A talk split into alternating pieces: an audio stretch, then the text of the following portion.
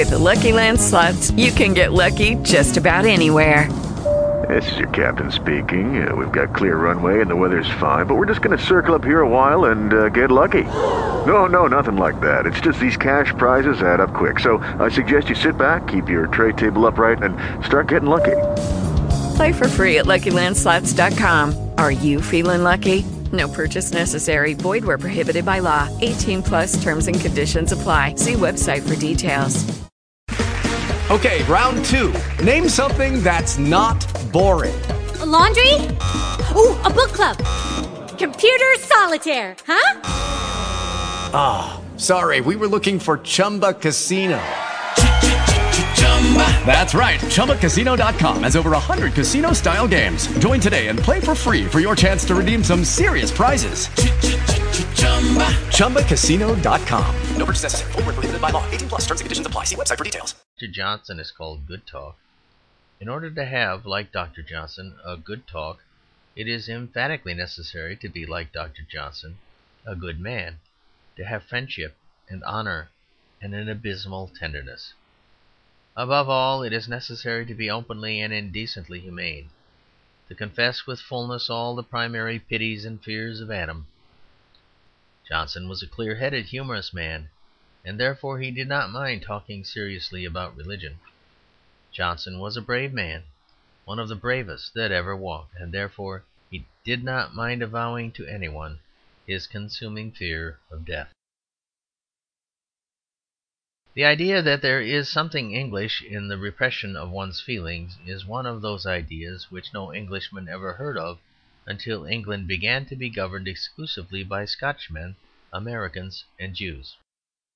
At the best, the idea is a generalization from the Duke of Wellington, who was an Irishman. At the worst, it is a part of that silly Teutonism which knows as little about England as it does about anthropology, but which is always talking about Vikings. As a matter of fact, the Vikings did not repress their feelings in the least.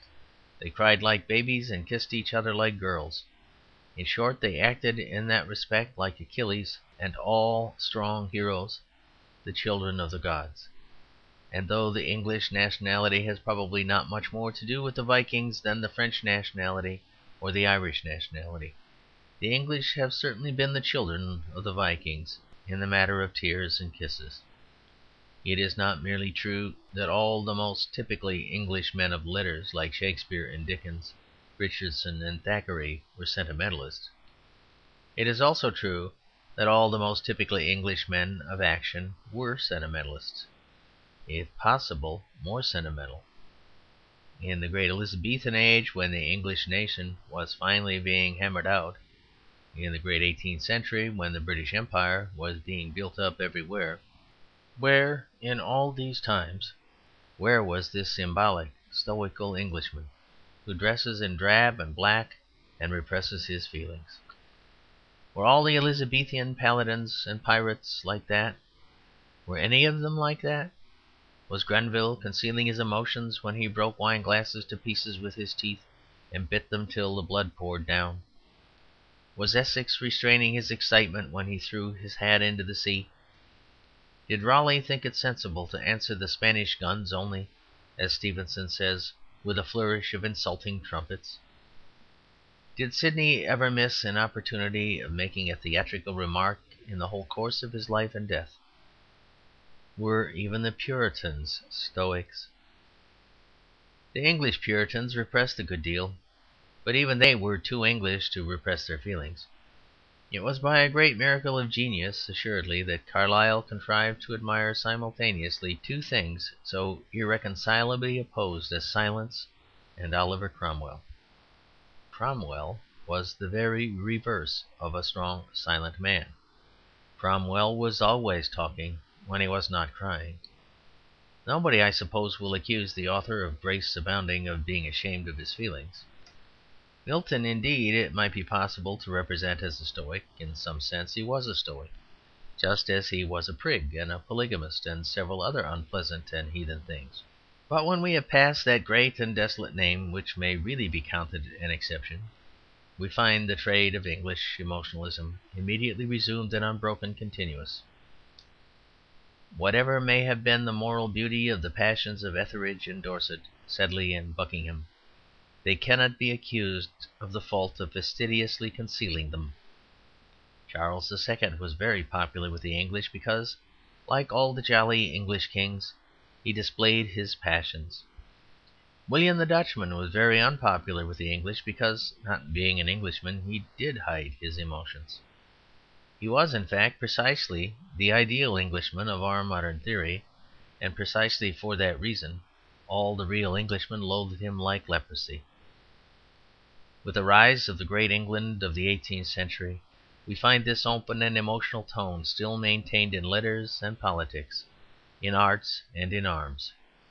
Perhaps the only quality which was possessed in common by the great Fielding and the great Richardson was that neither of them hid their feelings. Swift, indeed, was hard and logical because Swift was Irish. And when we pass to the soldiers and the rulers, the patriots and the empire builders of the eighteenth century, we find, as I have said, that they were, if possible, more romantic than the romancers, more poetical than the poets. Chatham, who showed the world all his strength, showed the House of Commons all his weakness.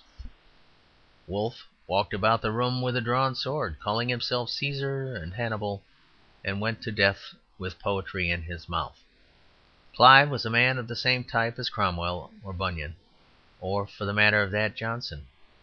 That is, he was a strong, sensible man with a kind of running spring of hysteria and melancholy in him. Like Johnson, he was all the more healthy because he was morbid.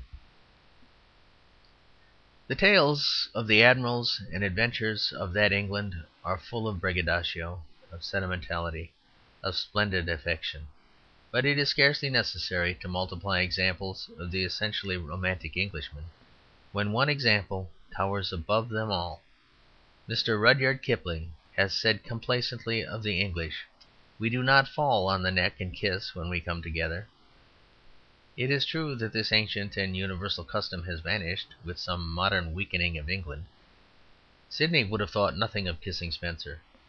But I willingly concede that Mr. Brodrick would not be likely to kiss Mr. Arnold-Forster, if that be any proof of the increased manliness and military greatness of England. But the Englishman who does not show his feelings has not altogether given up the power of seeing something English in the great sea hero of the Napoleonic War.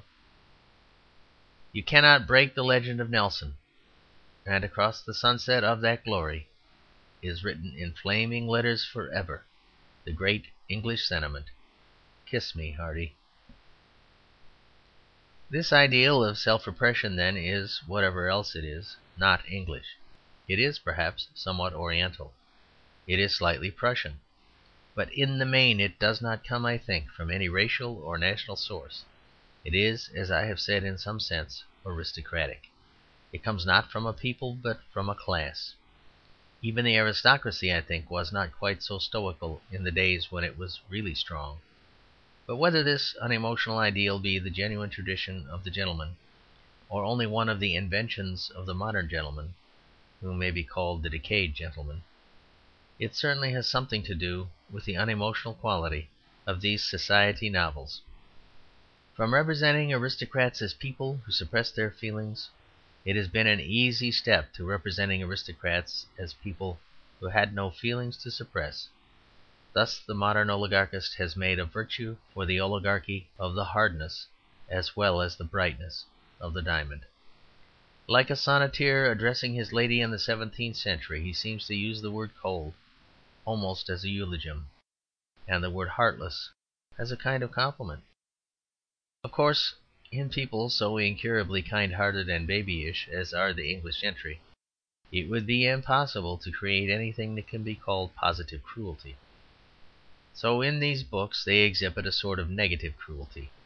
They cannot be cruel in acts, but they can be so in words. All this means one thing, and one thing only. It means that the living and invigorating ideals of England must be looked for in the masses. It must be looked for where Dickens found it Dickens among whose glories it was to be a humorist, to be a sentimentalist, to be an optimist, to be a poor man, to be an Englishman, but the greatest of whose glories was that he saw all mankind in its amazing and tropical luxuriance, and did not even notice the aristocracy. Dickens, the greatest of whose glories was that he could not describe a gentleman. CHAPTER XVI.